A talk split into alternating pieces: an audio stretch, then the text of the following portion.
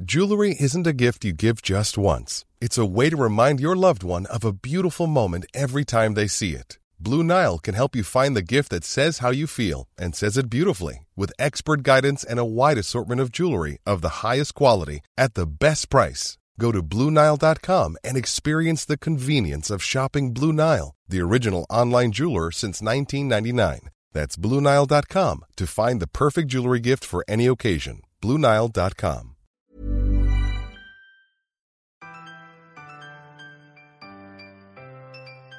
Hi mga macho at sexing chismosa! Gusto ko lang magkwento sa inyo tungkol sa Kumu. Ang Kumu ay isang live streaming app by Filipinos for the Filipinos. You can use Kumu to go live and make friends. From our celebrity social channels to numerous sports and gaming videos, nandito lahat yan sa Kumu. Iba't ibang mga contents, pwede nyo makita yan dito sa Kumu. May mga game shows, concerts, and entertainment content, nandito yan sa Kumu.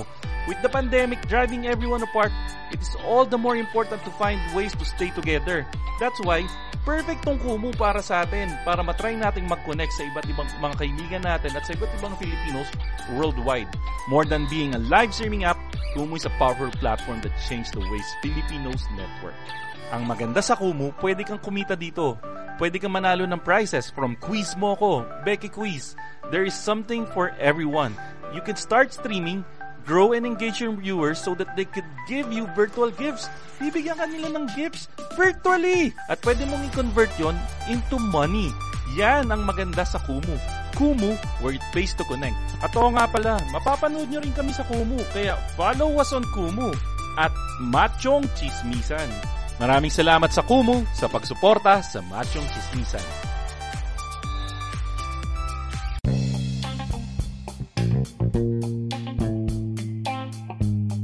Mga bro, mga sis, welcome sa panibagong episode ng Machong Chismisan.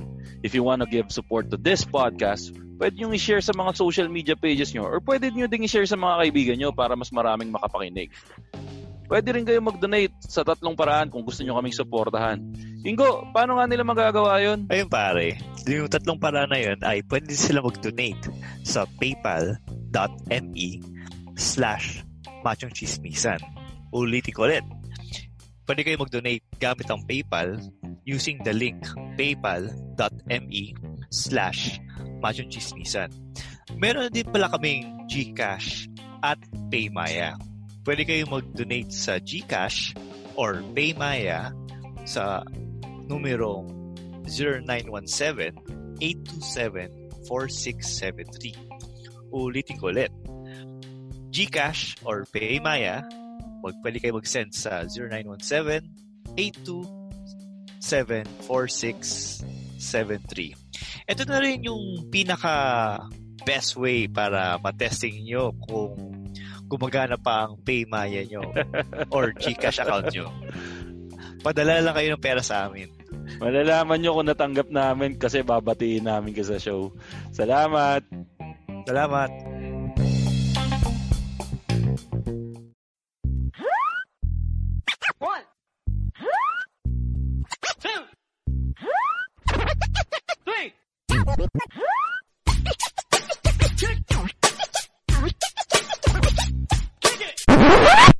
Macho, macho ka. Ang longest running comedy podcast sa buong Pilipinas. Macho, macho, machong chismisan. Macho. Di mo ba alam dahil ang tunay na macho, chismoso. Welcome sa isang panibagong episode na naman ng Machong Chismisan. At ngayon ay ang Kumu special namin sa Machong Chismisan. At siya nga pala, dahil special to, special tong araw na to dahil birthday ng Kumu, pare. Ito nga pala, at dahil, birthday sa ano, sa Kumu. Happy birthday, Kumu. Sana meron pang ano, iba pang opportunities. Ay, ulit pa? Wala. Hindi, sige. Hintayin natin. Mukha daw. Mukha daw ni Mort. Oo, hindi pa. Hindi pa si ano eh. Hindi pa nagsabi well, si Makoyski eh.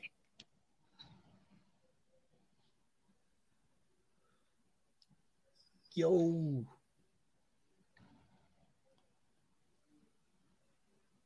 Ano nakita mo sa phone? Mukha ko. Message mo kaya siya. Hindi pa live. Oh, hold on. Oh, wala pa eh. Wala pa sa Kumu eh. Hindi sinasabi ni Makoy.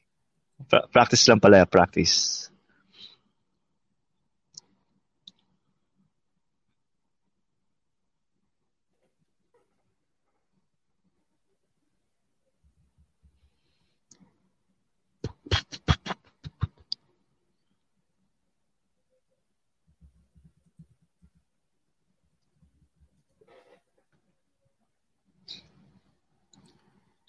Makoy, kung andiyan ka, pagalawin mo yung baso.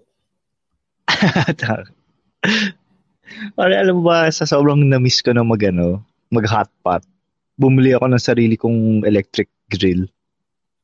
Oh, nice. Kala ko electric. Oh, pa. Electric grill. Ang problema ko na lang eh, okay na ba? Hindi pa. Wala pa eh, hindi pa nagre-reply. Makoy. May number ka ni Makoy? O hanggang kaya natin. Ay, nag-uusap na sila ni Kai. Nag-uusap na ba sila? Oo, may ano na sila.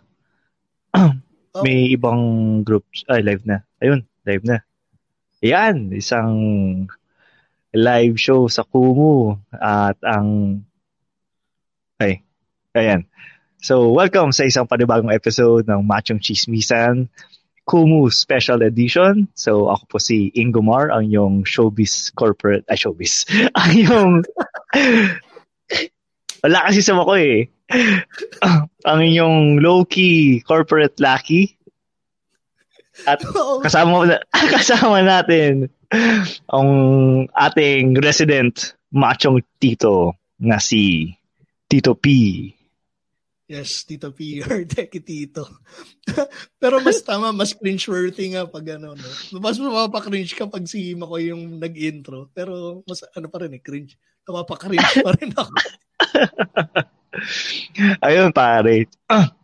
Itong araw na to, kung hindi nyo alam mga guys, yung mga nanonood, ay birthday ng Kumu. Kaya batiin natin sa comment section ang Kumu app. Dahil kung hindi sa Kumu, wala sana yung mga contents na nakita nyo sa Kumu. Yung, lalo na yung mga nagbo-busking. Birth ano ba? Birth month? Birth week? Alam ko, birthday yata mismo ng Kumu eh. Itong kung hindi ako nagkakamali. Diba usually pag mga ganyan, parang si Herman Moreno may month-long celebration yan eh. Ano nga no. No, pag birth month niya, yung master showman sa mga batang hindi nakakaalam. Ay, si Kuya Germs. isa siyang kilalang artista dati at taga-discover ng mga artista sa siya yung naka-discover kay Rico Moreno. Oo. Kaya siya naging Moreno dahil kinuha niya yung last name ni Herman Moreno. Seryoso? Hindi, ina-assume ko lang eh. Kasi hindi naman Moreno yung pang last name niya eh. Hindi Isko eh. Invento.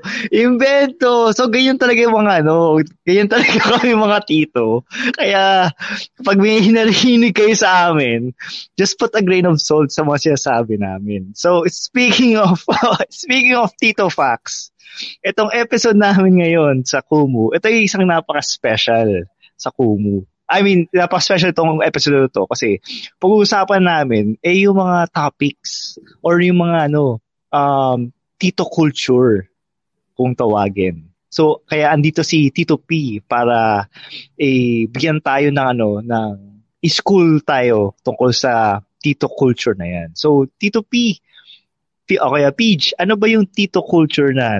Bigyan mo nga kami ng background kung ano ba yung Tito Culture na yan. Wala lang, mga compiled na Tito Topics. Kasi di ba ngayong panahon ng pandemic, lahat remote. So, either nag-work from home yung mga yung mga trabahador or sa mga estudyante, naka-online classes sila. So, tayo, since naka-Kumu live tayo, ang parang theme natin ngayon is parang online tito topics. Yun nga, Tito Culture 101 or Titology. Tito ulit. Yun yung ano natin, yun yung parang theme natin ngayon for our Kumu Live. So ito na ba papalit sa ano, sa online school? Or to ba yung parang elective ba nila to? Elective para sa mga mga tito topics lang naman. Pero natawa ako dun sa sinabi mo kanina na ano. Ano ba to? Machong chismisan o machong invento? Hindi, pero sige, start tayo sa sa mga tito topics natin. So ito, simulan muna natin Tito Science, pare.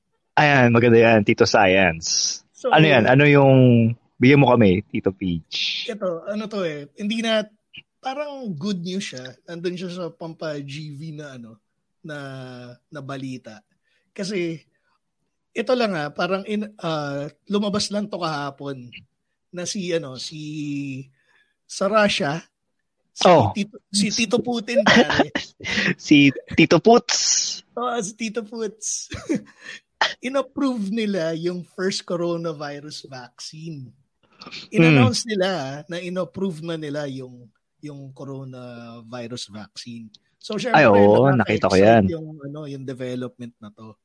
Pero tas nabasa ko yata na nag-volunteer yata si Tito Dutz sa pag-test ng si President Duterte. Ang mahal nating presidente ay nag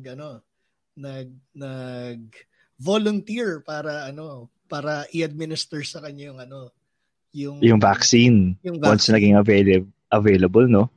Pero pero syempre, 'di ba, nakaka-excite na balita ito kasi tagal na nating naka-lockdown naghahanap na tayo, gusto na nating mag-normalize yung yung buhay natin. Di ba? Kaya lang kasi, ang problema natin dito is, kailangan maging factual tayo dito. Alamin natin yung kwento behind. Kumbaga, hindi yung bandwagon lang na, uy, meron ng vaccine. Excited na tayong magpa-vaccinate. Kailangan syempre, alam rin natin yung kwento tungkol dun sa vaccine. Kasi kung sabi nga nila, kung may papasukan kang gulo, alam mo na kung may pinapasukan mo, di ba? You have to educate yourself. So bilang ito nga, part ng tito culture natin, yung sa tito science natin, is to educate our titos and titas out there about dun sa mga nangyayari sa society. Pero feeling ko, lalakas yung lalakas yung mga boses ng mga anti-vaccine people. Yun yung medyo yung mga against sa any vaccines in general. So, feeling ko, ewan ko kung magiging nila dyan, magiging comment nila dyan. Actually, yun, sige, punta muna tayo sa facts. Actually, pwede nga nilang maging bala to yung pagdating sa drive nila against vaccines. Kasi, simulan muna natin si Presidente Duterte, di ba nag-volunteer siya? Alam mo bang hindi siya qualified na mag-volunteer? Ay, ano ba yung Ano ba yung kumbaga basis para Alam ko, by technicality, hindi siya pwedeng mag-volunteer kasi senior citizen siya. Okay. So, kumbaga parang part rin ng sa clinical trials is dapat healthy individuals at certain age group. Kumbaga kasi pag yung pa pala, so daanan muna natin yung mga facts about dun sa vaccine na na-develop ni Russia. Ni Russia. Oh, para mabawi tayo. Oo. Ano pangalan ng vaccine? Ano pinangalan? Sputnik 4. Yun yung legitimate na pangalan Oo. Pero sa internet ang pinapangalan kasi ng mga Pilipino, Putin siya. Dahil nga si Vladimir Putin. Si Tito Vladimir Putin yung nag-approve. So, tsaka pinangalanan siya doon sa satellite ng Russia, di ba? Oo, yung satellite ng Russia, yung Sputnik 1. Napaka-educational talaga ito. But siguro may mga corresponding na Sputniks. Oo. Napaka-educational tong show na to. Ninibago ako. Yung sinabi ko, diba? Parang saktong-sakto yung Sputnik 4 Parang sabi ni Presidente Duterte, kung kailangan niyo i-test, andito yung Pilipinas. So pag pag ito binigay ito na libre sa Pilipinas, may suggestion na ako nung papangalan eh. Ano? Sige Sputnik 4 eh. Parang mga taga-Tondo yun ah. Diba, sakto pa eh. Tapos yung parang bahala na datingan niya eh. Kasi bahala niya eh. Kasi ito nga pala yung background dun sa ano, sa vaccine. So oh. ang nag-develop sa kanya yung Gamaleya Institute sa Moscow. Okay. Tapos sabi ni Vladimir Putin, ni Tito Putin, isa sa mga anak niya na administera na ng gamot. Yung daughter yata niya. Okay. Pero hindi niya in-specify kung alin doon sa dalawa niyang anak. Hindi niya dalawang daughter. So parang tayo manghuhula. Sino dyan? Tapos, ito pala yung sinasabi. Yung vaccine na to, hindi siya isang shot, dalawang shot siya. So parang may booster. May initial, tas may booster. Para maging effective siya, dalawang beses kanyang tuturukan. So, tapos, ang sinasabi pa nila, meron pang 2 months worth of testing pa. Ay, 2 months worth of human testing lang yung ginawa nila bago siya in-approve. Tapos, ang ano pala dito, ang nangyari dito, hindi siya yung basta lang ito tusok tapos anti-tusok. Okay ka na. Dapat, parang parang i-prepare mo rin yung sarili mo na meron siyang konting side effect. Kasi ang kwento, dun sa anak ni Vladimir Putin, yung unang turok, nagkaroon siya ng lagnat pagkatapos. Okay. Parang so parang yung temp niya. Tapos parang flu shot lang pala. Parang flu shot. Tapos eventually after 24 hours naka-recover. Kumbaga nag-subside din. Tapos second shot, ganun ulit, nagkalagnat ulit. Oo. Tapos yun. Tapos sabi nila, after nun, tumaas na raw yung yung antibody count. Pero maraming scientists sa Russia at saka abroad na kine-question yung decision ng Moscow ni Vladimir Putin para i-register yung vaccine ng agad-agaran. Kasi sinasabi nila, hindi pa siya dumaan sa phase 3 trial. Kasi di ba ngayon, race tayo ngayon para makahanap ng vaccine. Oo. Ang alam ko, so far, merong 4 na nasa phase 3 trials na. Tatlong galing sa China, isang UK-based na vaccine.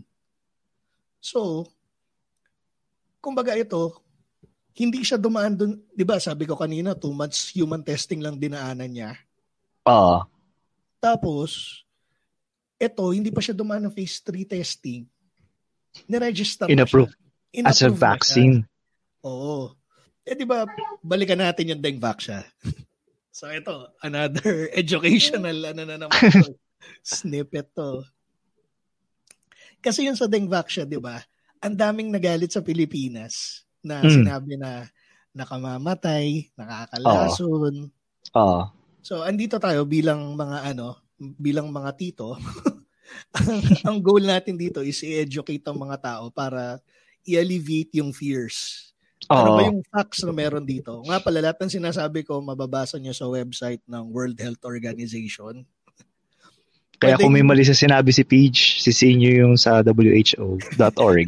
I mean, kung may mali sa date, basta yung sinasabi ko, yung pinaka-gist lang na nangyari. Kung may mali man sa date, basahin nyo lang yung website, andun yung tamang date. Kasi yung Dengvaxia, dumaan siya talaga ng normal cycle sa pag-develop ng vaccine. So, lahat ng phase ng trials dinaanan niya. Na-approve siya, in-administer siya. Yung phase 3 trials siya, kung daw nagkakamali, kasama yung Pilipinas doon. Pero controlled number of individuals yung in-administeran niya. So, okay na siya. Ngayon, nangyari, a few years after siya na-approve, noong November 2017, kung daw nagkakamali, merong additional findings na lumabas. Kasi ganito yan eh, isipin mo yung mga vaccine na nade-develop, ongoing ang improvement niyan. Parang mga patch. Parang patch siya sa computer, 'di ba? Pag nag-patch ka sa Windows, ongoing na minomonitor mo yung status nung for bugs tsaka yung mga fixes na nagawa niya. Tapos kung meron kang ma-discover na bug or additional issues na mangyayari after nun, kailangan mo siyang i-announce tapos gagawan mo ng panibagong fix. Mm. So, sa vaccine, may continuous improvement din. Hindi lang pala sa software tong CI na to, kundi pati pala sa mga vaccine din. May CI din. Pati mga gamot, ganun. Kaya may mga gamot na nung bata ka available, tapos biglang magugulat ka na lang, wala na.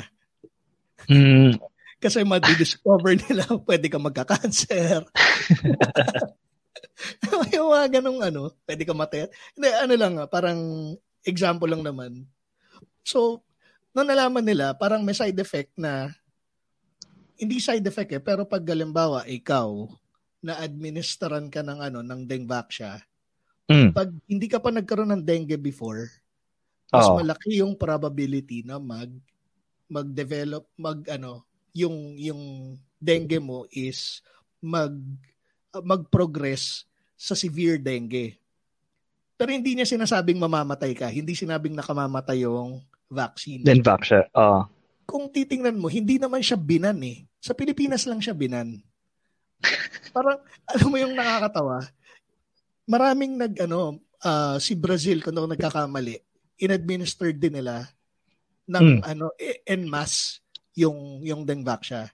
Hindi ko sinasabing pro or anti-Dengvaxia ko. Ang sinasabi ko lang, magbasa tayo. Sa Google na yung sagot . Iba kasi yung alam mo yung nangyayari, kaya hindi ka matatakot kasi well-informed ka. Oo. Na parang sinasabi ko lang dito, excited tayo sa vaccine na dinevelop ng Russia para sa COVID-19. Nakakalimutan natin a few years back, yung panic na naidulot sa atin ng Dengvaxia, parang nakalimutan na ng mga tao kasi gusto nating mag-normalize na buhay natin. Oh, naturally. Ganun maging reaction nila for sa ganyan. Diba? Talagang i-grab nila yung unang ticket for being normal.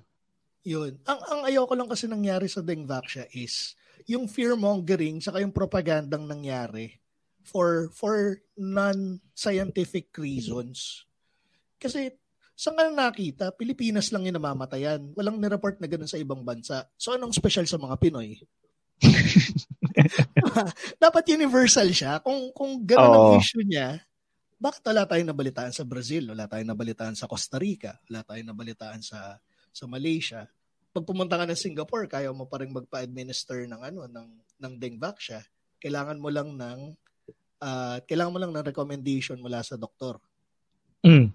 Local doctor or kahit kung sa PDA, kung basta registered doctor. Pero di ba? Okay. Di ba parang bakit sa Pilipinas parang natatakot ka pero sa ibang bansa okay pa rin. Meron lang guidelines kung paano yung pag-administer. Oo. So doon parang maingat na tayo dapat, di ba?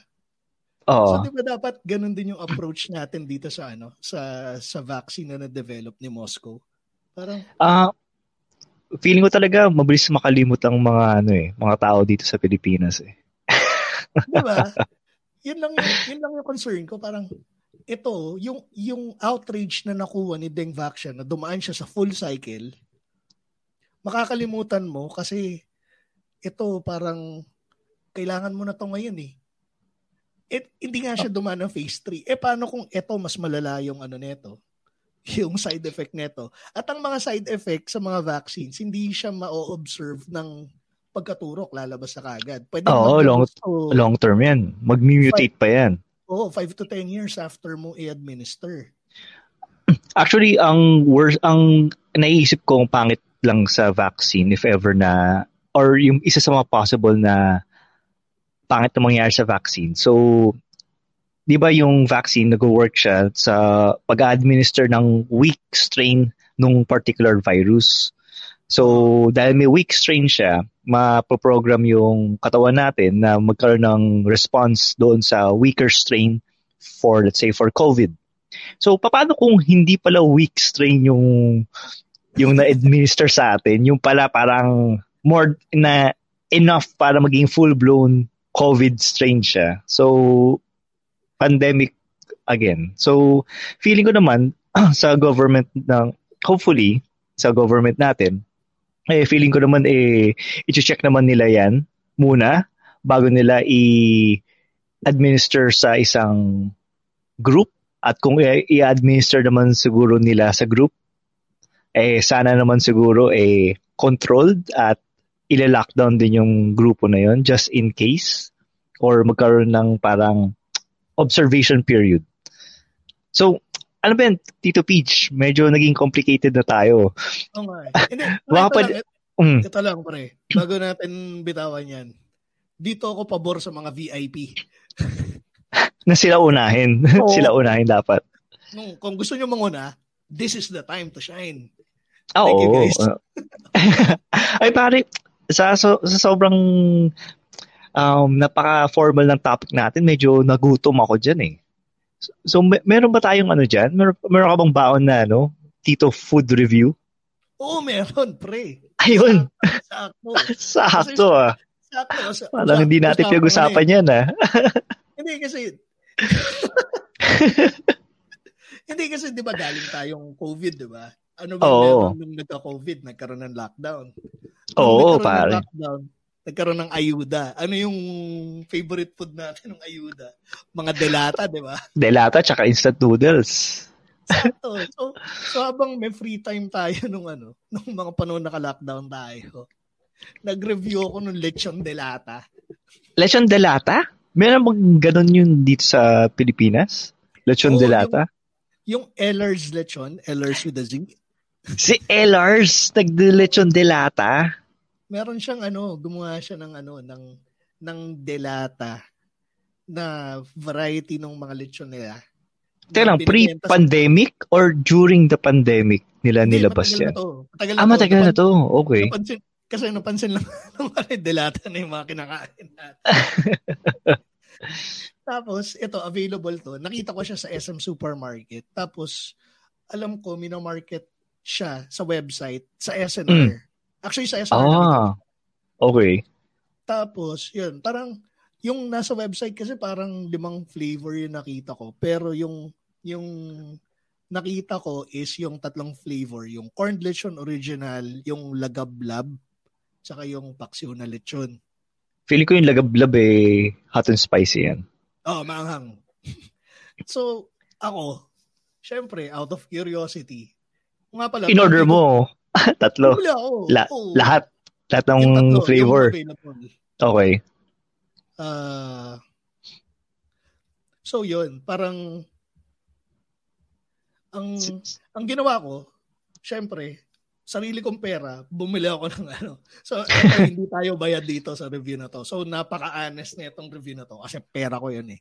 179 ata yun, isang delata. Isang lata. Gano'ng karami, ilang gramo yan? Hindi ko alam yung gramo, pero kasi laki siya ng lata ng maling eh. Ganon din kalapad, ganon din kaliit? Yung... hindi, parang mas malaki pala siya, mas mataas siya sa lata ng maling. Okay. Ganun, nag-review ko, di ko inalam ko yung gramo. Hindi, pero... sige, let's say mga 300 to 400, grams basta, of pork. Siya, basta, sabihin na natin, good siyang magpakain ng 2 to 4 people. Yung normal na kain. Madami yun ah. Oo. 2 to 4 people. Pero ito, dadaan natin sa review yan. So mag-start na tayo dun sa sa paksiw na lechon. LRS. Ayan yun. Paksiw na lechon. So kung madalas kang kumain ng lechon paksiw sa Sabroso Lechon, meron din sa food court ng SM. Kainoma. Tapos yung Ehlers, alam mo yung Ehlers na with an S. Kailang, si Ehlers with an S, ito yung sa Quezon Ave na Ehlers. Oo, ito yung sa Kesanov. Ito yung legit na Ehlers talaga, okay. Oh. Actually, legit silang pareho. Ang difference lang, si Ehlers with an S, yung original brand. Oo. Yung Ehlers with a Z is mga apo ata. Yung usual na usapang pamilya na gusto ko ng parang gusto kong i-expand yung market, i-tweak or i-modify yung ano, business framework nila. Kaya sila nag-venture sa canned products. Actually, ang chismis dito, parang nagkaroon nata ng pagtatalo. Yung, lagi sa pagtatalo, okay. Oh, then family members. So parang breakaway group yung LRZ. With a Z, oh. Mga millennials pero, talaga, Z. Oh. Pero masarap na lechon pa rin siya nonetheless. So, feel ko ang supplier nila sila Ehlers with an S. At sila Candice yung pinaprocess yung Ehlers with an S na lechon, no? Hindi, pero parang, hindi, feeling ko hiwalay. Kasi nagtalo daw eh. Yun yung cheese. Ah, okay. So, doon sa lechon paksiw, ano yung ano? So, siyempre, alam naman natin yung ano, yung kung paano gawin yung lechon paksiw. So, paano yung ano? Ay, bakit? Shoutout lang. May nagpadala raw ng halo-halo sa atin. Maraming salamat. Ah, talaga? Ay, salamat sa pahalo-halo. Makakain namin yun. Ayun, kasi para sa akin, yung Ehlers na lechon, so far, yan yung pinakamasarap na lechon na natikmang ko. Hindi naman sa ano, parang mas gusto ko siya kaysa sa lechon Cebu. Okay. Yun. Kaya na-curious ako kung ano yung lasa nung delatang Ehlers. Eto, lalo na yung... Yan, sige. Sa lasa. O nga pala, yung si MDZ nga pala, shoutout MDZ, yung nagbigay ng halo-halo. Maraming salamat. Si MDZ pala. Salamat. MDZ. With a triple Z. Salamat, MDZ. Isang Rino joining today. Actually, ayun pala, explain ko lang yung, kung bakit Enrile yung ano natin, yung original na picture natin. Kasi, hanggang ngayon pa rin naman, gumagawa ako ng Enrile memes. Kasi for some reason, meron akong, nakadevelop ako ng liking kay Enrile. Kasi in terms of politics, sorry, naligaw na ano tayo. Sinasagot ko lang yung ano, yung kay Louis Angeloli. Sorry kung minurdler ko yung name mo. Yung reason bakit yung si parang Enrile. Ang DP ko sa mga online accounts ko is yung mukha ni Enrile kasi siya yung pinakamahusay, kumbaga sa Survivor. Siya yung pinakamalupit sa politics. Kahit sinong nakapwesto, relevant pa rin siya. Na parang gusto ko sabihin sa mga tao, in terms of politics, hindi ka namimili ng kakampihan. Ang lagi mong kinakampihan, sarili mo, ang sarili mong interes. At saka ang bayan mo. Yeah. Akala ko nakalimutan mo yung Ato yung bayan mo eh. So, which is tama naman. Tama naman, di ba? Oo.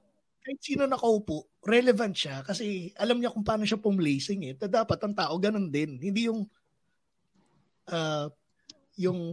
yung kumukontra ka sa gobyerno o kumakampi ka sa gobyerno kung tama. Ano yung tama para sa'yo? Oo. So balik tayo sa Ehlers. Ito ba? Ayokong ma-disappoint ka dito sa lechon paksiw. Pero na-disappoint ako dito. Ay, ganoon. Ba't anong lasa? Compared to sa usual namang Tomas lechon paksiw combo.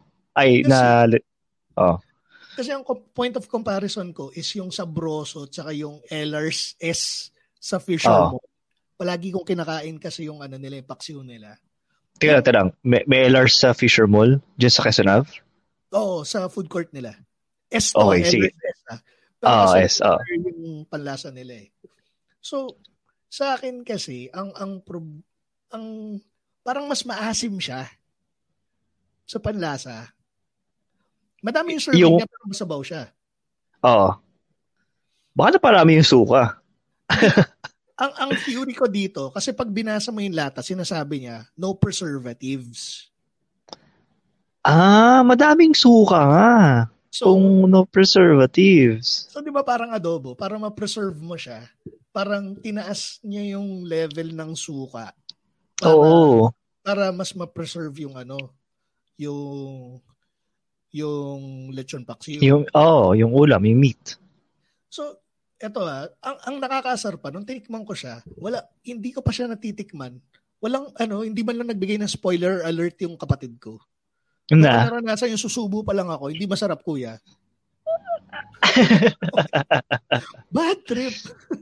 Yung parang nanood ka ng Sixth Sense tapos yung yung excited ka tapos biglang sinabi patay si patay si Bruce Willis umpisa pa lang sinabi na kaagad, di ba? Parang hindi naman siya yung hindi masarap, pero siya sa okay pero nakaka-disappoint. Parang yung disappointment sa akin ng magulang ko na pinag-aral nila sa private school kahit mahirap kami. Tapos yung grades ko mataas naman pero hindi pa rin ako makakuha ng award. Ganong klaseng disappointment, pre. Memories page . Medyo hugot ka doon . Hugot ka doon . Pero yung pero tong yung paksiw nila, parang may nakikita naman akong use case para sa kanya . Yes, may use case pa. May use case pa yan. Pag yung halimbawa, pandemic, excited kang kumain ng ng Ehlers na paksiw. Hindi ka maka-order. Sa lahat MECQ ngayon . Ito yung magandang alternative mo. Tapos pwede rin siyang pasalubong sa mga kamag-anak mo abroad. Na, di ba yung gustong makain ng Ehlers, hindi naman pwedeng ipadala yung Ehlers. Pero not quite. Oo, malalasog na yun. Nagutom tuloy ako sa sinabi mo, Peach. Mukhang subukan kong umorder sa LRS online. Alam ko naman sila ngayon, nagki-cater naman sila sa . So yun, parang pwede siyang burgis na canned food na pang-ayuda na magpapasalamat ka. Pero yung pag naka-receive ka, thank you pa rin. Pero naman. Pero sa akin kasi parang so-so, meh, ganun. Yung next flavor, kung so-so siya. So, ang rating mo dyan, walang seal of approval. Walang Tito seal of approval. Ang final verdict ko sa kanya, at the same price point, bumili ka na lang ng Spam. Magkano ba Spam? 180 na yata yung Spam ngayon . 170. Same price. 170. Range. So, mga 179, 171, 174. So, somewhere within that price range. So, kung ako, Pag for this particular flavor, yung paksiw, pupunta na lang, magsa-Spam na lang ako. May dalawang flavors ka pa. Ano yung review mo dyan? So, eto naman tayo. Punta na tayo sa sa corned lechon. Corned lechon. So, para siyang corned beef, pero corned lechon siya. Exactly. Game. Ito, masasabi ko dito, comeback is real to. Hashtag comeback is real to. Tong lechon. Kung ano yung disappointment ko dun sa sa paksiw. Ito, pakiramdam ko, hindi ko sure kung ba, lowered expectations o binabaan ko expectations. Tapos nung kinain ko yung corned lechon, nag-enjoy ako, pare. Parang . So, doon sa corned lechon na yan, matanong ko lang, doon sa corned lechon na yan, naka-hash ba siya or nakabuo pa siya tas ikaw yung maghihimay-himay, ikaw yung mag-hash sa kanya?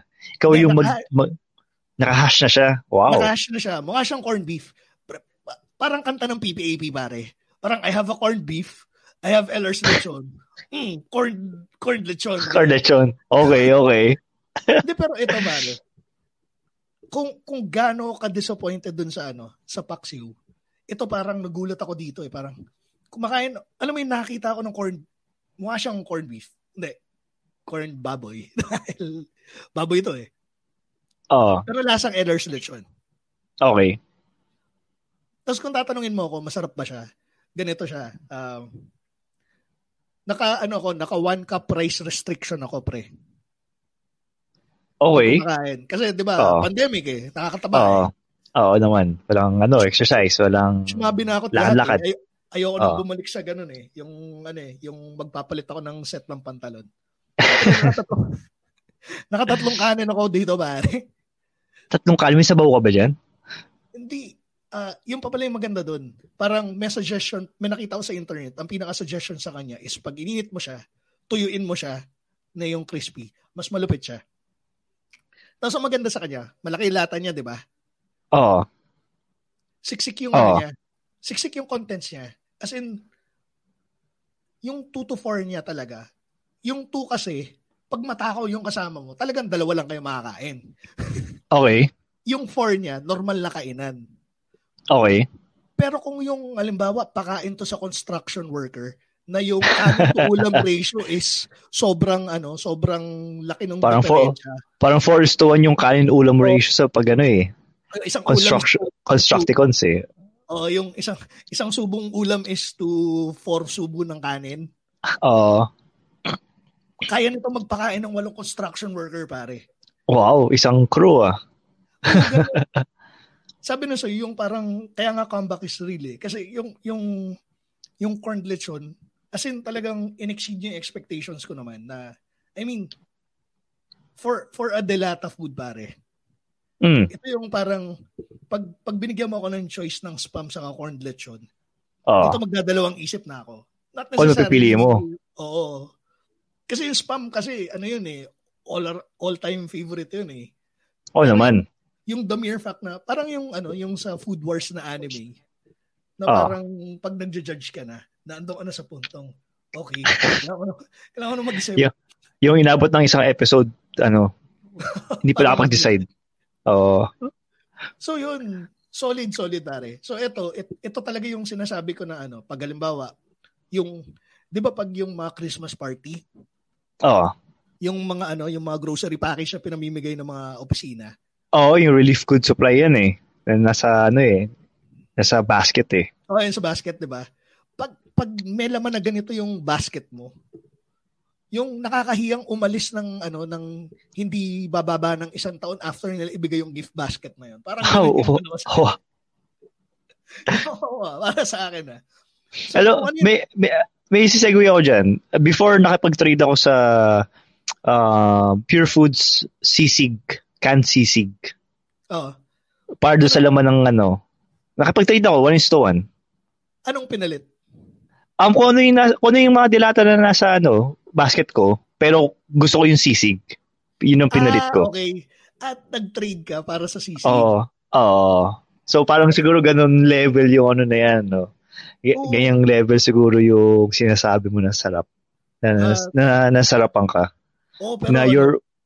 Pero siya pwede mo pala yung makapag-trade sa, ano, sa spam. Ako hindi ko yung trade yung LR sa spam. Hindi, pag na-experience mo siya, parang neck and papaisip. Gumagana. So, depende sa mood na yun. Sige, tignan ko online kung meron. Pero pag yung sisig kinumpara mo sa kanya. Oo. Ganyan. Ehlers talaga. Ehlers pa rin ako, pre. Okay. Kasi parang wala pang 100 yung sisig.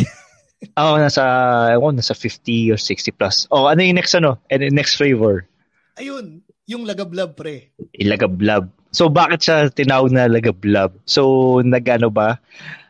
Based ba sa pangalan niya eh, nag-meet up ba yung... Nag-match ba yung pangalan niya tsaka yung lasa niya? Oh, well, technically, ito pala. May clean na yung pangatlong review natin. Kasi yung lagablab, yung review kong kanina, gawin mo lang hanggang. Same lang. So corn din siya. Hash din siya, okay. Hash din siya. Tapos maanghang lang. Okay. Sorry, napaka-anticlimactic. Pero ganun ka-positive pa rin. Kaya lang kasi parang ano lang. Feeling ko mas magugusto ko yung lagablab na yan dahil mahilig ako sa maanghang eh. Parang feeling ko lang ang difference ng lagablab dun sa original is parang naghanap lang siya ng audience. Ayaw mo maanghang, dito ka sa original. Gusto mo maanghang, dito ka sa lagablab. So parang nag-head-to-head lang yung paksiw saka yung ano yung corn lechon. Saka in terms of serving size, mas gusto ko yung serving size ni corn lechon kasi pag tiningnan mo siya parang mas ano siya, mas marami siya eh. Yung so, kasi naka-spread out eh, naka-hash eh. So naka-spread out siya, 'di ba? Oo. Yung paksiw kasi masabaw. Tapos may laman. Yung chunks na laman. Pero pag yung ino-occupy niyang space dun sa ano sa lata. Same lang. Mas marami ino-occupy na space sa lata yung nakahash. I mean, same lang yung inoccupy nila ng sa lata, pero in terms of yung meat, mas madaming meat dos. Oh, dahil walang sabaw, okay. Hindi, may sabaw pero hindi siya yung, kasi yung paksiw is paksiw sabaw. Oo. Ito talagang majority nito yung meat to sabaw ratio. Mas lamang. Oo. So, masasabi mo ba na pag dinala mo yung Ehlers lechon na yan sa opisina as baon, hindi ka mapapahiya. Paano? Lalapitan ka ng mga opisina mo. Tas hihingi. Oo. Sabi na sa'yo, pag sa construction site mo dinala to, walang tao mapapakain mo dito. Nang busog. Nice. Samahan mo lang na masarap na kanin, pre. Ayun. So, speaking of trabaho, Paige, ano ba yung mga pwede nating mga tito tips regarding sa trabaho? Lalo na ngayong pang-pandemic ba yan o pang-normalan na tito tips ang pwede mong mabigay? Yun, sakto. Kasi di ba, panahon ng pandemic ngayon. So, nagkakatanggalan sa trabaho. Tapos, tendency rin naman is naghahanap ng trabaho ang mga tao. Oo, so, tama. Ng Diyos, di ba, parang may mga industry na heavily affected ng pandemic. At the same time, may mga industry na umuusbong rin dito sa pandemic. Yung mga remote work, mga sa IT industry, kung cybersecurity ngayon is on the rise kasi karamihan ng transaction is being online. Oo. So, syempre, maraming yung risk tumataas. So, yung need para ma-secure yung network transactions is tumataas din. Kaya palang busy-busy ka ngayon, Paige.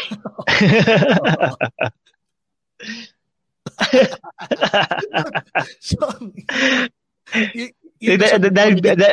dahil BPO tayo eh. Feeling ko alam naman nila na sa BPO tayo. So, sa BPO din, on the rise din, kasi may mga ibang mga sectors or region sa mundo na sa sobrang affected nila, kailangan nila i-migrate yung work nila offshore. Oo. Dali, meron akong ihirit na ikaka-trigger ng ibang tao dito. Ah, sige. BPO. Anong BPO? Excuse me, ITO ako. Seryoso, may debate for that? Hindi, meron lang kasi Kasi merong affected na iba na na pag sinabing nasa BPO ka, sa call center. Ayun, usually yan yung Excuse me. Hindi outsourcing.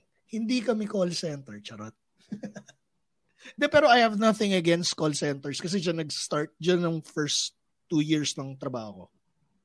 Oo naman. Tsaka for yung nag-umpisa din yung BPO industry, ang nauna is yung call centers Tapos eventually, kung wala ang call centers, sila ang nag-pave ng way for BPO, ITO at lahat ng outsourcing industry, pati sa medicine.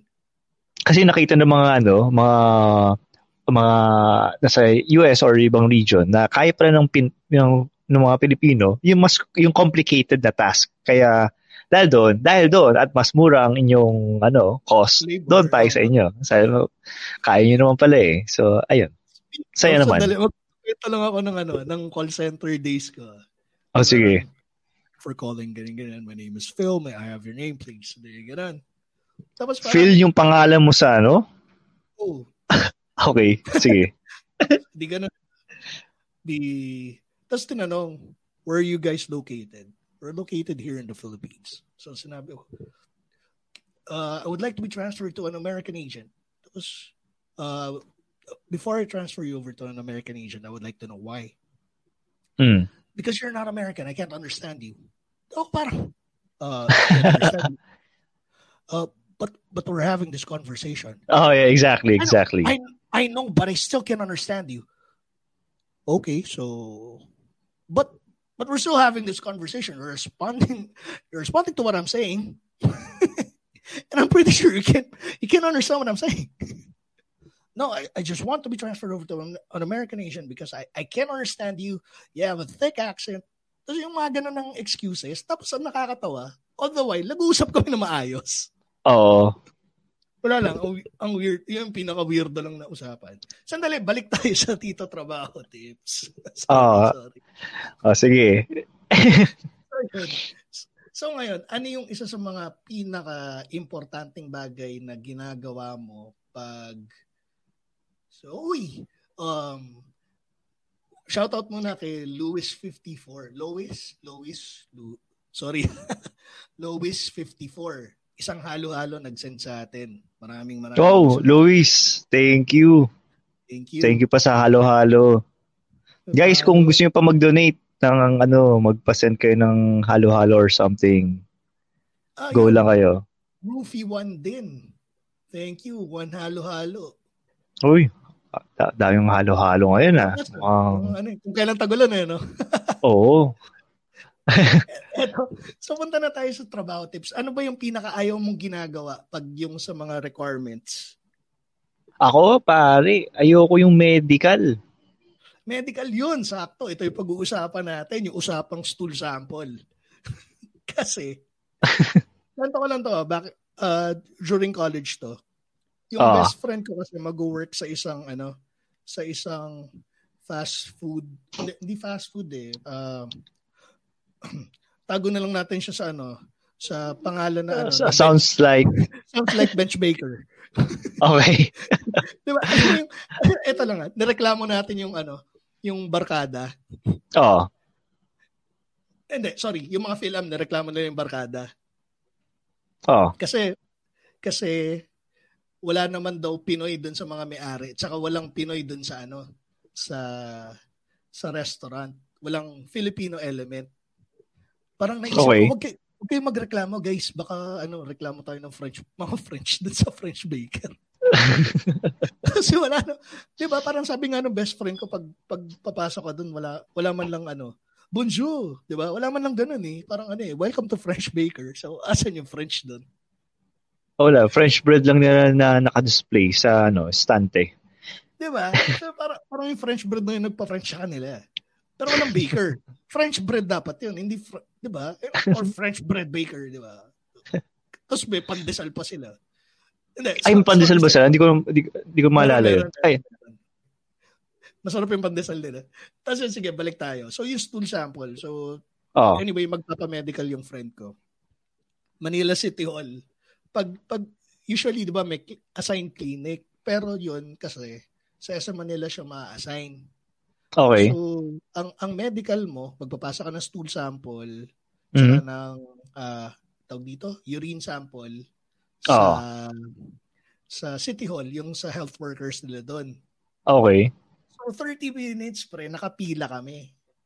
Tapos, chicks pa yung nasa harap namin. Di parang, pampalipas oras, sige, tingin. Yung, style ko ba, nakatingin, nakipila ako pero hindi ako mag-a-apply ng trabaho or papamedical. Nag-people watch ka lang nun. Kaya ka. 30 minutes mahusay. Kami pumila. Tapos, after 30 minutes, malapit na kami. Narinig namin yung dun sa kumukuha ng mga stool sample. Galit. Oh, bakit? Ba't nagalit? Bigaw siya. Ang baboy mo! Di parang lahat. Bakit? Lahat. Ano yun? Bakit? Tapos sabi, kung magdadala ka ng stool sample, huwag mo ilalagay sa foil. So kami parang ang saya namin. Foil. Tapos magtingin namin. Paano foil? Foil na parang palara ng Watosi ba yan? O palara ng Yossi? Yung aluminum foil na nabibili natin sa sa grocery. Yung mga Reynolds, yung diba? Oo. Okay. Ano yung pillbox? Pillbox ba yung ginawa niya? Diba? Ulam? Ganda nung follow-up. Diba? Parang natawa na kami. Foil eh. Pag sinabing stool sample, yung ganito, yung pea size, yung ganito, kasing liit ng maliit mong daliri, yung gatol. Yung pea size. Oo. Yung buong tayo mo. So may kita mo sa upuan. May foil na kabuklat. Buong tayong nandun. Ayan lang. Hello din kay Mamay Ku from Davao. Ay, Mamay Ku. Shout Ay, out. Mamay Ku. Shout out. So, ganun kalaki yung tae niya. So, parang embutido. Baka ginawa niya embutido yung tae. Di ba? Ano mo yung pakoil na ano? Yung... Oh. Yung parang katol pero makapal. Na tae. Yung parang tae ng... Parang tae ng ano, ng kalabaw. Ano, yung parang donut size na ano. Oo. Empanada, okay. Oo. Sabi mo, empanada naka-foil pero tae siya. Sorry. Pero parang parang ang hirap ang hirap i-transport kasi una, kung mag-LRT ka tapos naka-foil siya, ilang foil yun para ma-secure mo yung hindi lang yung leakage. Hindi lang yung tae juice kundi pati yung amoy niya. Paano niya nakip? Saan niya? Ay, hawak-hawak lang niya, no? Parang take out? Ganon? Nakita ko kasi yung foil nakabuklat. Isang malaking sheet ng foil. Tapos yung empanada sa gitna. Okay. Ganon. As in, tapos nakikita mo, galit talaga yung ano, yung health worker. Ang baboy mo. Ba't mo nalagay sa foil? Sample, ganito. Anong gagawin namin dyan? Gagawin pataba. Tapos ito yung nakakatawa. So, yun, di ba, parang, di tawa kami ng tawa ng best friend ko kasi siya yung mag-a-apply. Oh. Tapos, siya naman sa akin, pre, labas muna tayo. Oo. Ako, ba't tayo lalabas? 30 minutes tayo nagantay, tapos 6 pa yung nasa harap natin. Tapos, pre, tiwala ka na lang sa akin. Best friend mo ko, diba? Tayo. Oo. Hindi ako, parang wala akong choice. Parang sinayang mo yung oras natin, pumila tayo na matagal. Oo, tapos alis din sa pila. Oo. Nakad na kami palabas ng Manila City Hall. Parang humirag siya sa akin. Di ba sa UST, pre, marami nabibila na ng mga bote pang stool sample. Oo. Kano kaya yun? Bili mo ako. Mura lang. Bakit? Sige, bili kita. Tapos, bakit? Ba't ka biglang nagpabili? Saan mo ba nilagay yung stool sample mo? Saan ba yun nilagay? Nandun kami sa mga benches ng sa harap ng City Hall o sa gilid ba? Oo. Yung mga batibot na may puno. Oo. Hindi makakalimutan to, pre. Dala niya, Jansport na bag. Classic ah. Classic. Green na Jansport na bag. Dito, pare. Tapos binuksan niya. Saan mo yung bote ng ladies choice na na mayonnaise. Tapos tinanggal niya yung balot. Tapos nilinis niya. So ang wow. Tapos isang buong tae na sa loob na ladies choice. Ah. Kadiri. Parang naisip na niya na nung nagalit na anong gagawin ko diyan? Sabi ko sample. Tapos isang buong tae rin po ng best friend ko. Siniwan namin doon sa City Hall sa may benches. Well, feeling ko naman makikinabang nung tae na iniwan niyo ng best friend niyo. Kasi naalala ko pag may meron kami usually di ba may annual physical checkup yung mga kumpanya. Legit to pare, nagtatanong kami sino may extra tae para hindi na kami tumae. Di ba? Okay. Oh, tama. Ganyan yan. Pero di ba na-mention mo na sa Manila kayo nag-apply? Oo, sa Manila. Eh di kumain din kayo sa Paris Retiro dun. Sandali. Bago tayo pumunta dyan. Kasi yun yung sige. Mali. Ay, huwag ka maglalagay sa foil. Pag sinabing stool sample, size. Okay. May size kasi na munggo. Hindi kailangan yung buong tae. Tsaka, huwag rin ilalagay sa bote ng ladies' choice. Ito yung mga pro tips natin ngayon. Even mga professional corporate workers rin tayo by day. Oo. Ano ba yung tamang bote para sa stool sample at saka sa urine? Oo nga, may narinig ako, may naglagay din ng ng stool sample sa bote ng Gatorade eh. Tsaka lalagyan ng gravy ng KFC dati.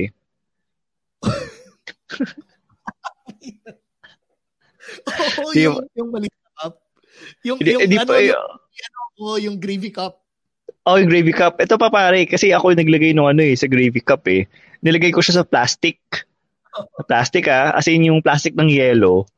Siyempre, ako, nag-LRT, sumabog yung ano, yung tae ko doon sa loob ng plastic ng yelo. Kaya nung inabot ko doon sa health worker, stool sample ko po. Feeling ko, kung hindi siya ano, health worker ng isang private clinic, feeling ko minura din ako nun eh. Ay, seryoso, ito pa pala. May isa akong work na pinag-applyan, nakalimutan ko, call center pa ako nito. May nakasabay ako, nilagay niya sa plastic. Kasi plastic na yung juice, ay soft drinks. Yes? Plastic yung plastic na soft drinks. Yun nilagay. Tapos medyo marami din. Tapos sumabog yung plastic sa bag niya. So, nakikita mo, napapawis siya ano, sa Medicard ata to, doon nagpasa. Yung, di ba, may clinic doon. Yung ano yung pawis siya. Alam ko nung gagawin niya kasi yung tae naggalit sa bag niya. So, ito yung proper storage. Ano, sige. So, proper storage ng tae. Diba? Pag pumunta ka ng Mercury Drug or any medical store sa Bambang, meron dalawang klaseng stool sample bottle. May kutsara, saka yung walang kutsara. Siyempre, mas mura yung may kutsara. Para saan yung kutsara? Ay, sorry. Mas mahal pala yung may kutsara. O, para saan yung may kutsara? Para sa tae mo. Para hindi mo gagamitin yung daliri mo para kunin yun. So, yun rin yung, di ba yung iba, parang paano mo kinukuha? Di ba parang pagkatapos mo yung jumebs, yung mga sabit-sabit sa puwet mo, yun yung... I-scrape sa mismo ano, sa mismo talaga cup. Kutsara doon pumapasok. So, di ba, yung... Wag mo muna sinasalo. Bago mo let's say tawag dito i-issue or i-bidet. Doon mo gagamitin yung kutsara. Tapos pagka ganun ng kutsara, syempre yung pea size lang, maliit. Sample, ilagay mo na kagad. Tapos gagawin mo to 1 or 2 hours bago mo ipasa kasi kasama na sa requirement na dapat 1 to 2 hours lang ang tagal ng tae mo. May expiration date ba yun, no? But parang may expiration tae. Meron na ngayon. Ngayon, stricto na ngayon. As in, naka-advise siya. Di ba pwede microwave na lang yung tae na yan? Para, kunyari, mainit-init? Una sa lahat, maglalagay ko ba ng pagkain sa microwave pagkatapos sa lagyan? Lock and lock. Lagay mo sa lock and lock. Tapos, lagay i-microwave mo. Tapos yun pala, pre. Hindi, sasabog yun pag nilakin-lock mo na sarado. So yun, yung walang kutsara, yun yung para sa urine sample. Yung may kutsara, para sa tae. Tapos ito pa yung ibang, meron kasi yung bago ako mag-Saudi, yung medical namin, ay, teka lang, Peach. Bago mo ituloy yan.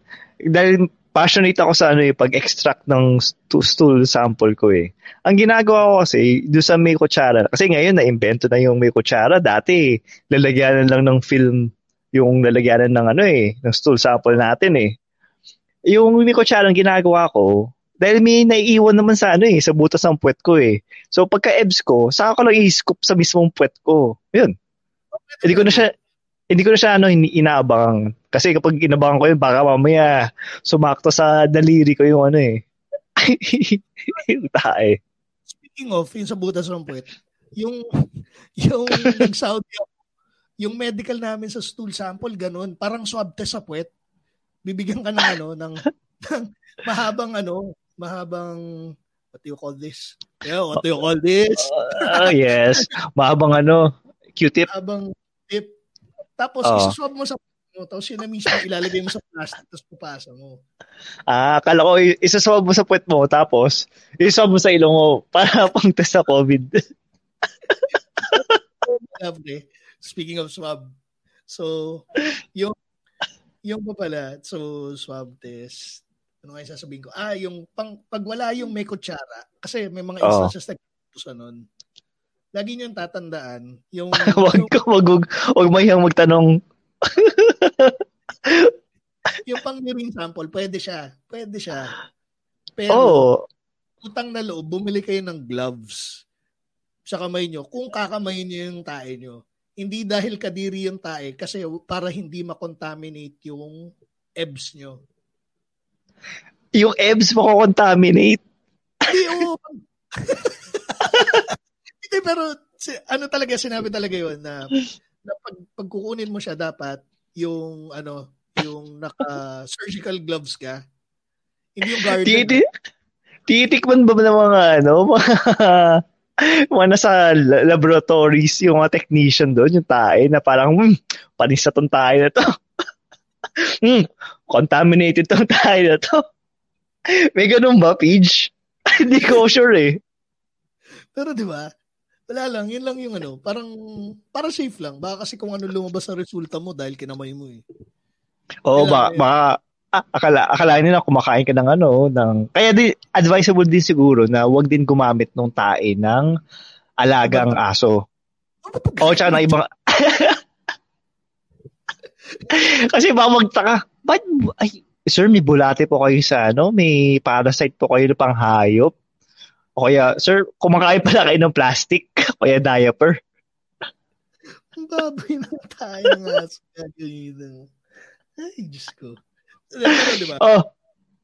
So, yun pa pala. Hindi, saka pag kinamay mo kasi siya, pwede siyang pag mahaba kuko mo, sisingit yan tayo dun sa kuko mo. Una, paano mo ba kakawkawin mo?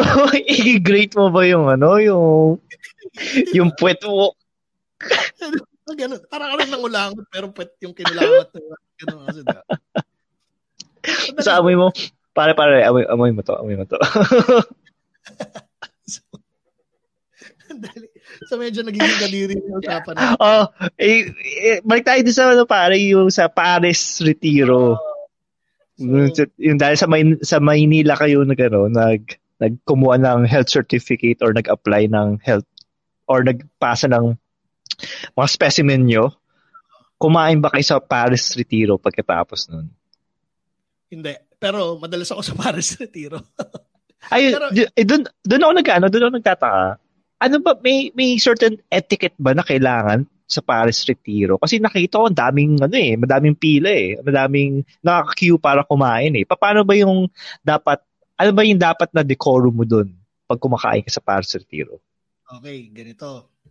So, ito yung technique sa Paris Retiro pagkakain. Kasi kung napapansin nyo, lalo na pag yung kasagsagan na maraming tao, papansin nyo, occupied lahat ng seat, tapos madaming tao. Paano ba pumwesto? Oh. Lalo na sa mga, sa mga laking aircon na gustong kumain sa, para sa tiro na hindi familiar. Hindi ba tapatan lang yan? Kung sino yung sa tingin kong mabilis kumain, doon ako tatapat. Exactly. Ang veteran moves is, panoorin mo kung sino sa tingin mo yung madali nang matapos. Pero kasi, pag mga veterano mga kasama mo, most likely, may tinapatan na rin sila. So, ang gagawin mo, basta tapat ka na lang kung sino yung makita mo na lalo na yung mga bagito yung masarap tapatan. Tatapatan mo sila. Mabilis kumain mga yan eh. Di lang yun. Kasi ang technique dito, pag pinapatan mo, yung alam mo yung yung hindi nakaka-intimidate pero yung pinaparamdam mo na nabilis mo kumain dito sa likod mo. Tapos yung steady ka lang na ganun. Kasi, pero ng unwritten rule sa Paris na pag tinapatan mo na yung kumakain, ikaw na yung next doon. Oo, dibs na yan, dibs. Oo, dibs na yun. Pag late kang dumating, basta una siyang tumayo, sa'yo na yun. Oo. Huwag kang malikot. Pag may naispatan ka na na pwesto, tatayo ka na doon. Tapos pag dito, mape-pressure siya na kumain. Kasi pag yun naramdaman niyang may tao sa likod, parang, uy, kailangan ko ubusin kagad. Hindi tatayo ko lang na ganun. Tapos, pag halimbawa ikaw na kumakain, lagi mong tatandaan, he who controls the stool controls the game. Stulupuan ha, hindi na stool na... So, paano yan? Paano yung he controls the stool controls the game? Pag ikaw na nakaupo, pag veterano ka na, kung sino mo yung tatapat sa'yo, bahala ka sa buhay mo. Kumbaga, kung veterano ka na, dapat wala ka ng pake kung may naghihintay sa'yo. Oo. Kumbaga, parang tunay na tito. Pag tito ka na, wala ka ng pakialam sa opinion ng ibang tao. Pag kumain ka, totoo yan. Kumain na to your own pace. Pero hindi ko sinabing tagalan mo, ah. Oo. Hindi ko sinabing kumain ka, tatagalan mo. Ang sinasabi ko lang, pag umupo ka doon, kung mabagal kang kumain ka nung sa tamang pacing mo. Wala ka. At saka Hindi ka tsaka maganda. Ah, sige. Taposin mo yung ano. Yun lang. Hindi ka lang papa-apekto.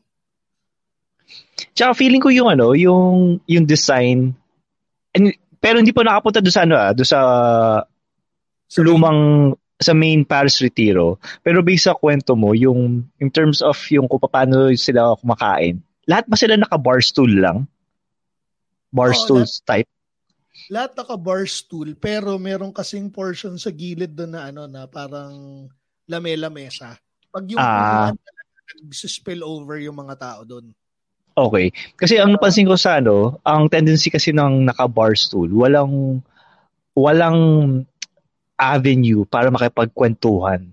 Kumbaga talagang kaka-eat and run ka lang talaga dyan eh. Kasi unlike kung nasa lamesa kayo, pwede kayong mag-usap ang harapan. Eh dito parang at random na free up yung mga upuan. Plus, hindi din kayo magkatapat in case na gusto yung makapagkwentuhan. Kumbaga kung makapagkwentuhan kayo, kung sino na yung katabi mo, yun na yung makakausap na maayos.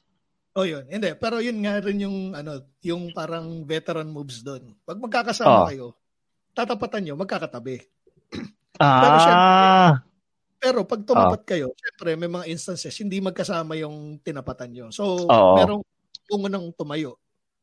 Oo. So, talagang antayin din.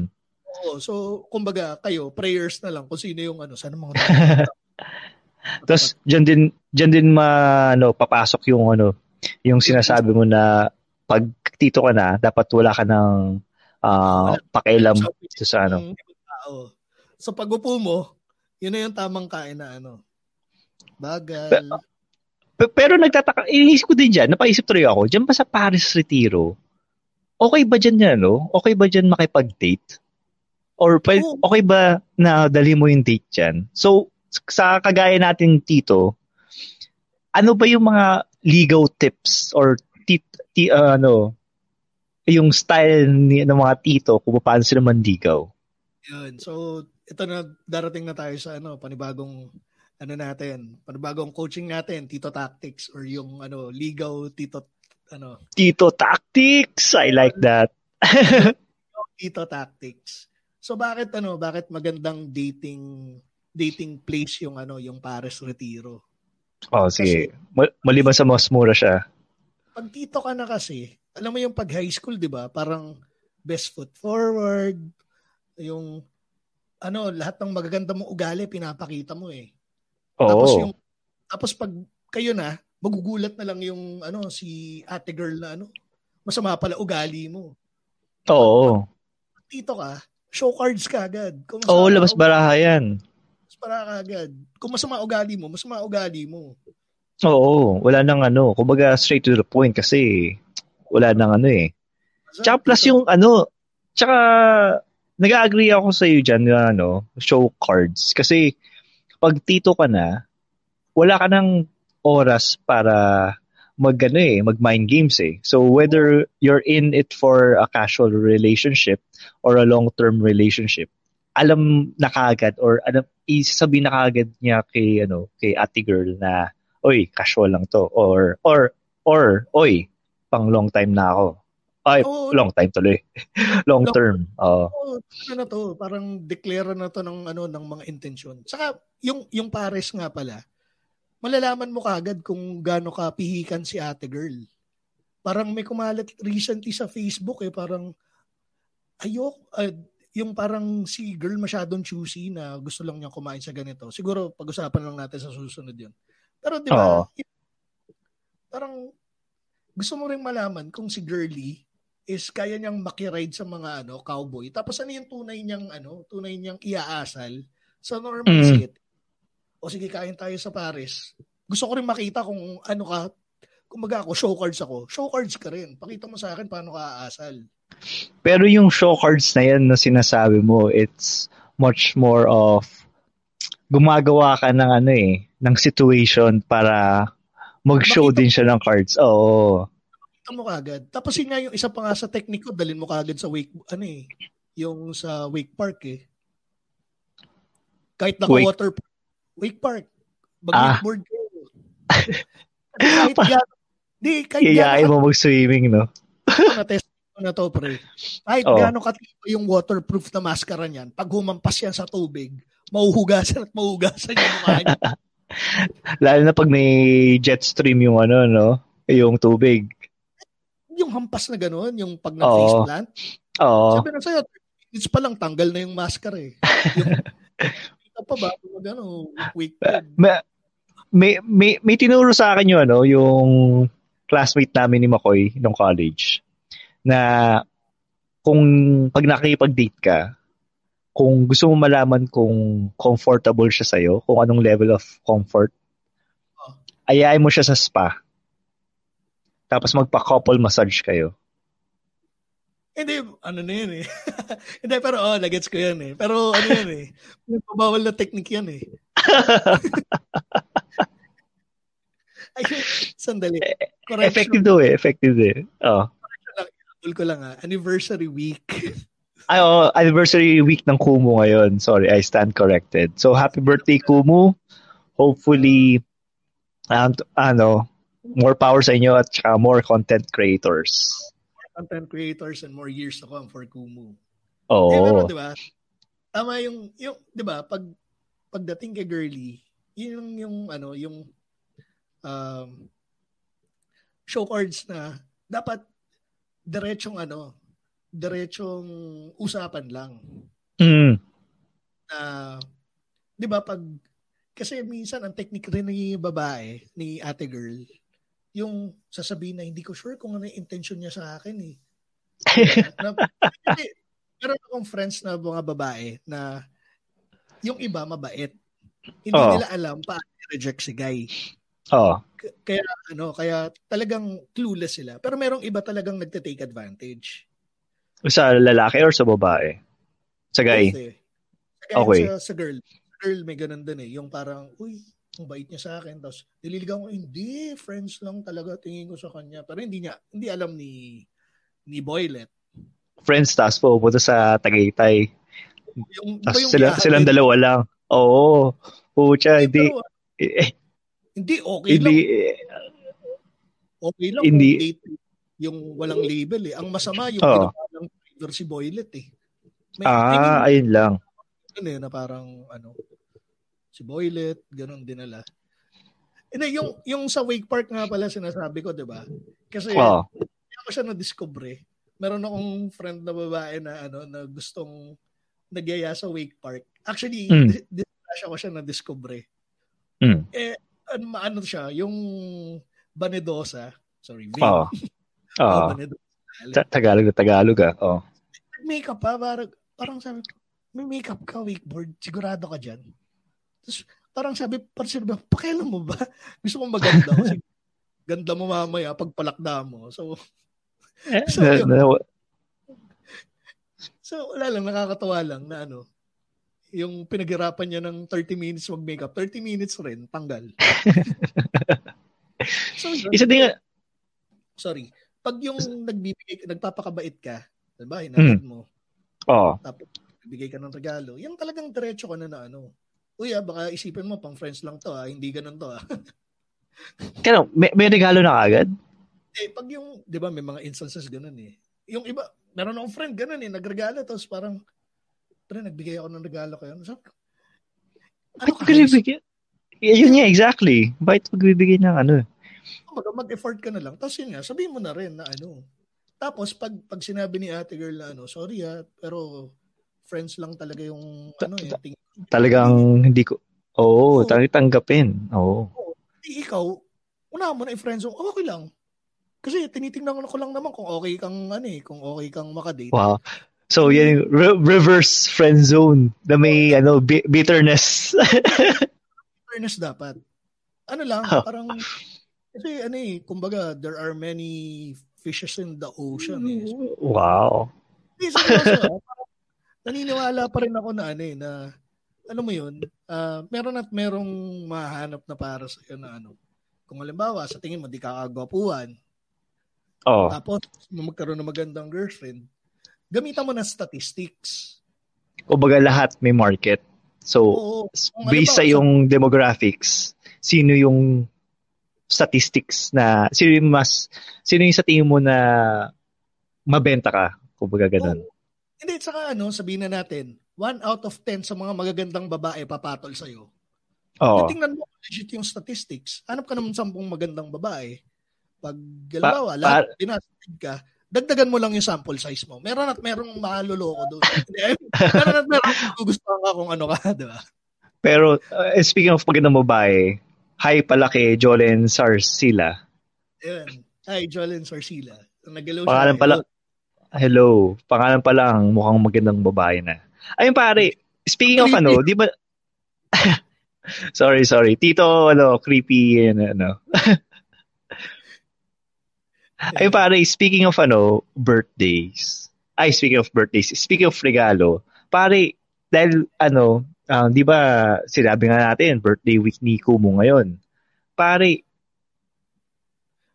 may giveaway si Kumu sa atin ngayon. So, birthday na niya, nagbibigay pa siya ng giveaway. So pare, yung third prize sa giveaway niya is 5 AirPods, pare. Ilang AirPods? Pre AirPods 2. Yung AirPods 2 pala, updated. So hindi lang isa kundi 5 AirPods 2. Tapos yung second prize niya is yung DJI Osmo Podcast. Yung second prize niya. So ano no? Sabi ko podcast. Ay, sorry. Sorry, packet.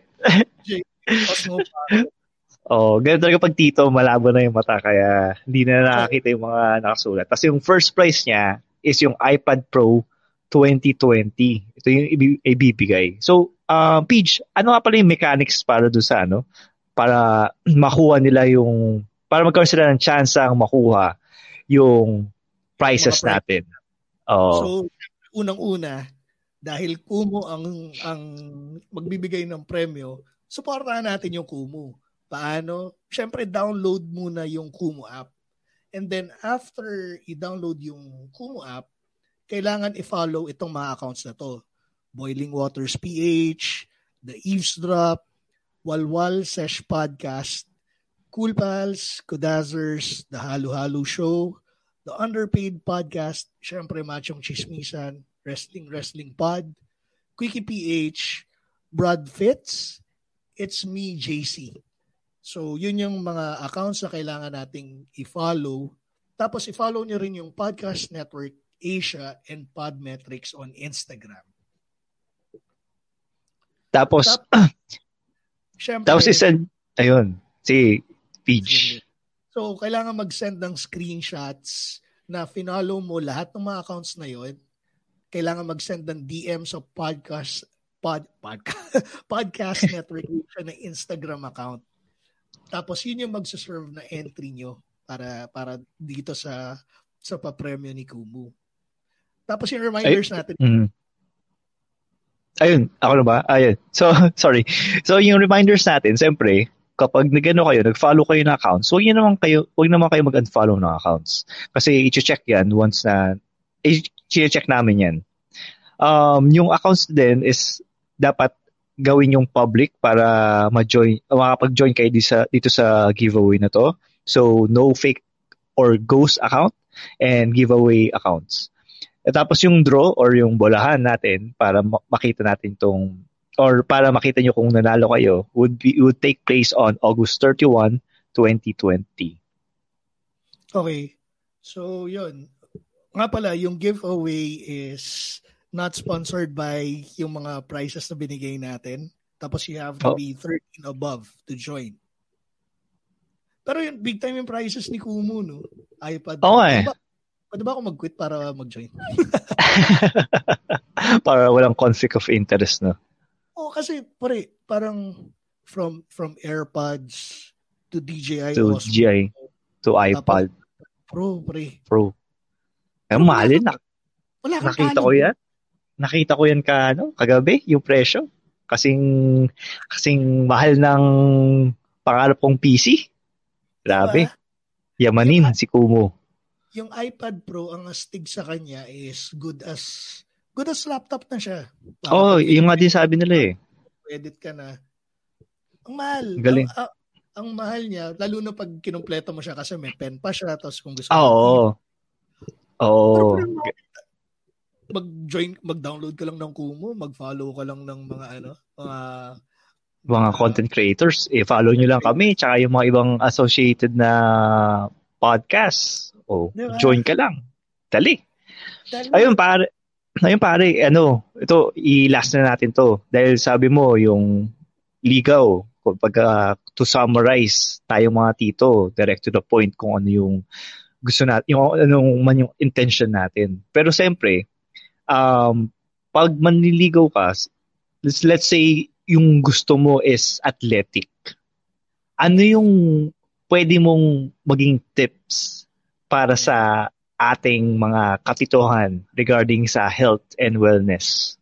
Yan. So, punta na tayo ngayon sa Health Tito Tips. So, dun sa Health Tito Tips nga pala. Ngayon, di ba? Just para, the tips, ah. Tips.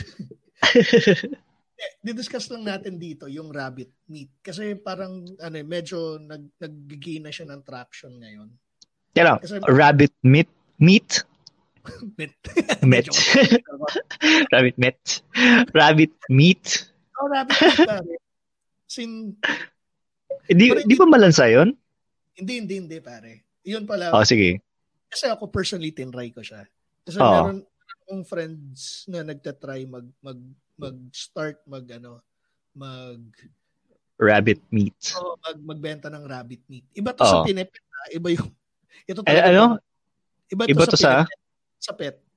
Okay. Meron pang rabbits. Iba raw yung pang pets, iba yung pang food. Pang consume. Okay. Tsaka yung rabbit meat sa atin kasi sa Pilipinas hindi siya ganun kakilala. Oo. Pero sa alam ko sa mga European countries sikat ang rabbit meat. Yung sinasabi nila game, wild game. Oh, sinasabi nila gamey yung lasa, yung gamey is mahang. Pero, parang ano yan, parang lasang kambing. Goat. Kambing. Tama, kambing. Preparation mo. Game. Oh. Hindi. Kumain ako ng rabbit, curry. Ano siya? Ang sinasabi nga pala nila, yung rabbit meat, kaya siya healthy, kasi mataas yung percentage ng digestible protein. Tapos hindi siya mataba. Lean, sobrang lean nga daw niya. Lean siya talaga. So parang sinasabi nga nila siya yung nagko-contain ng least amount of fat sa mga sa mga meats na available sa market. Yung usually hindi ba siya dry kasi usually yung mga moist meats. Kasi ini-imagine ko yung chicken breast. Medyo tricky siyang lutuin kasi kailangan mo siyang lutuin na enough na hindi ka magkakasalmonella and enough para moist pa rin siya. Speaking of, hindi, yung sa akin kasi pinaluto ko na. So, pinaluto mo na. Surprisingly, yan curry nga yung luto. Surprisingly, hindi siya dry. Tapos speaking of chicken, similar yung lasa niya sa chicken. Talaga? Not necessarily kalasang-kalasa, pero you can mistake it for chicken. Okay. Chicken breast. Parang chicken breast siya. Medyo. Pero kasi yung chicken ng Family Mart o chicken ng Ministop. Dali. Hindi kasi iba yung fried chicken yun eh. Pero sa akin okay siya. Okay siyang alternative. Ang problema na kasi medyo mahal siya ngayon kasi pag binili mo siya, isang buong rabbit. Okay. Hindi kasi siya readily available pa sa market. Parang magandang promote siya para maging normal meat siya. Oo. Para pwede mo na siyang bilhin na per kilo. Pero hindi naman kapag sinabi mo isang buong rabbit, hindi naman kasama yung ulo dun sa pagbenta sa'yo nun. Kasama? Kasama. Ay, hindi tama. Depende sa ano eh. Depende kung gusto mong ipabiyak yung ulo at gawing sisig yung utak. Pero alam ko kasi kasama yung dapat. Tanong ko nga, kung alam ko kasi isang buo yun eh. Isang buo? Okay. Kasama ba yung fur dyan? Kasi medyo... Okay. Kaya siya parang pang titong meat kasi less calories, almost cholesterol free. Okay. Tapos, less sodium. Less sodium. Kaya lang, bait magkakaroon ng sodium sa meat. Parang depende yata sa nagluluto yun, ah. As compared sa, kumbaga yung taste profile niya as is, hindi siya kasing alat ng ibang meat. Ah, okay. So, yun nga, pag niluto mo siya, alam ko, kailangan, although, dadamihan mo yung... Kaya nga eh. Kasi inis ko, less sodium, so hindi siya masyadong maalat. Mukhang bland yata yung lasa ng rabbit meat. I-compensate mo yan sa seasoning. Hindi, saka yun, mataas na yung meat to bone ratio niya. Malaman siya. Yun yung maganda. Ah, hindi ayos pala.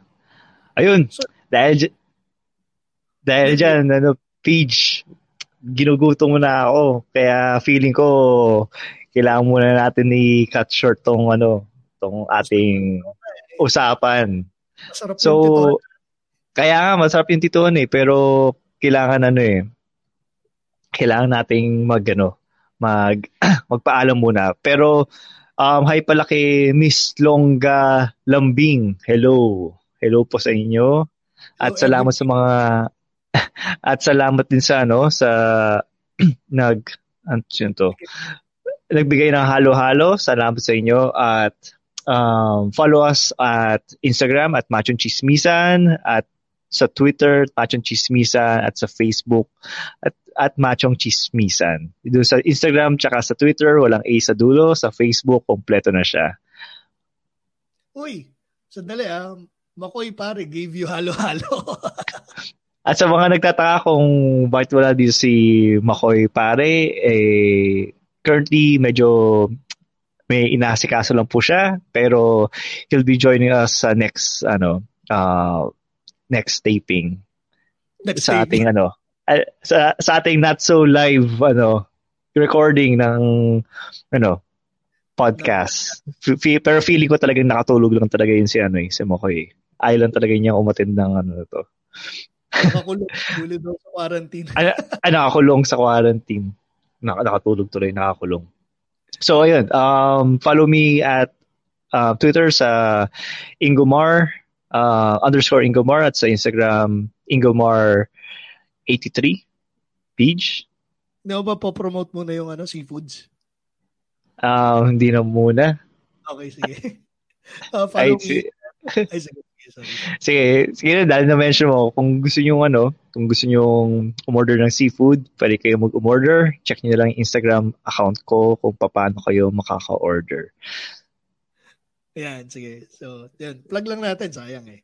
Tapos, yun nga pala, follow me at Facebook at facebook.com/IamTitoP, sa Twitter at Tito__P. Ayun o. Ay, sorry. Hindi eh. Ayun, so ayun, sa Instagram ito __p. Sorry, tinatry ko ituro pero hindi ko yan. Yan. Ayun, at dyan nagtatapos ang aming Kumu special. Happy birthday ulit, Kumu. At laging tandaan, ang tunay na macho, chismoso. Have a great day, everyone. Hey, Chino Liao here, host of the new podcast on Podcast Network Asia called Class Clown. Now, I try to learn about the world through the lives of different professionals each week alongside by another stand-up comedian. The topics are limitless, the jokes are aplenty, only here on Class Clown. Makoy, paano ba natin i-monitor yung stats natin dito sa Machong Chismisan Podcast? Alam mo kasi, pre, merong bago akong ginagamit na platform, yung Podmetrics. Ha? Huh? Ano yung Podmetrics? Ang Podmetrics ay isang platform na ginagamit ko para makakuha ng data na kailangan natin sa ating show. Malalaman natin kung sinong nakikinig sa atin, kung saan sila nandun. Si Podmetrics na ang bahala dun. Para mas makagawa tayo ng mas magandang content. Maaari mo din gamitin ang Podmetrics sa FB at YouTube account mo para makakita ka ng data sa live stream mo. So kung podcaster ka or gusto mong magsimula ng podcast, pumunta ka na at mag-sign up sa podmetrics.co. Libre lang mag-sign up. Pinalabas ba ng ulo? Pero huwag mo kalimutang gamitin ang aming code na Machong Chismisan. Opo! Ngayon din! Din!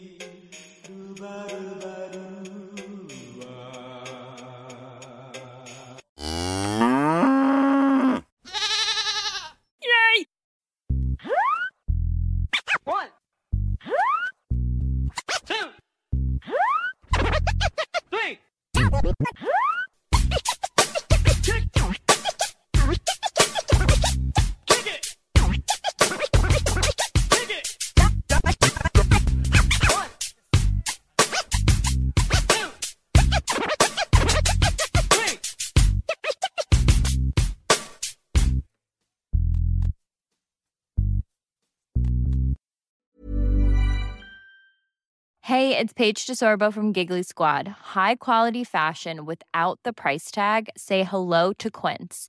I'm snagging high-end essentials like cozy cashmere sweaters, sleek leather jackets, fine jewelry, and so much more. With Quince being 50 to 80% less than similar brands. And they partner with factories that prioritize safe, ethical, and responsible manufacturing. I love that. Luxury quality within reach. Go to quince.com/style to get free shipping and 365-day returns on your next order. Quince.com/style.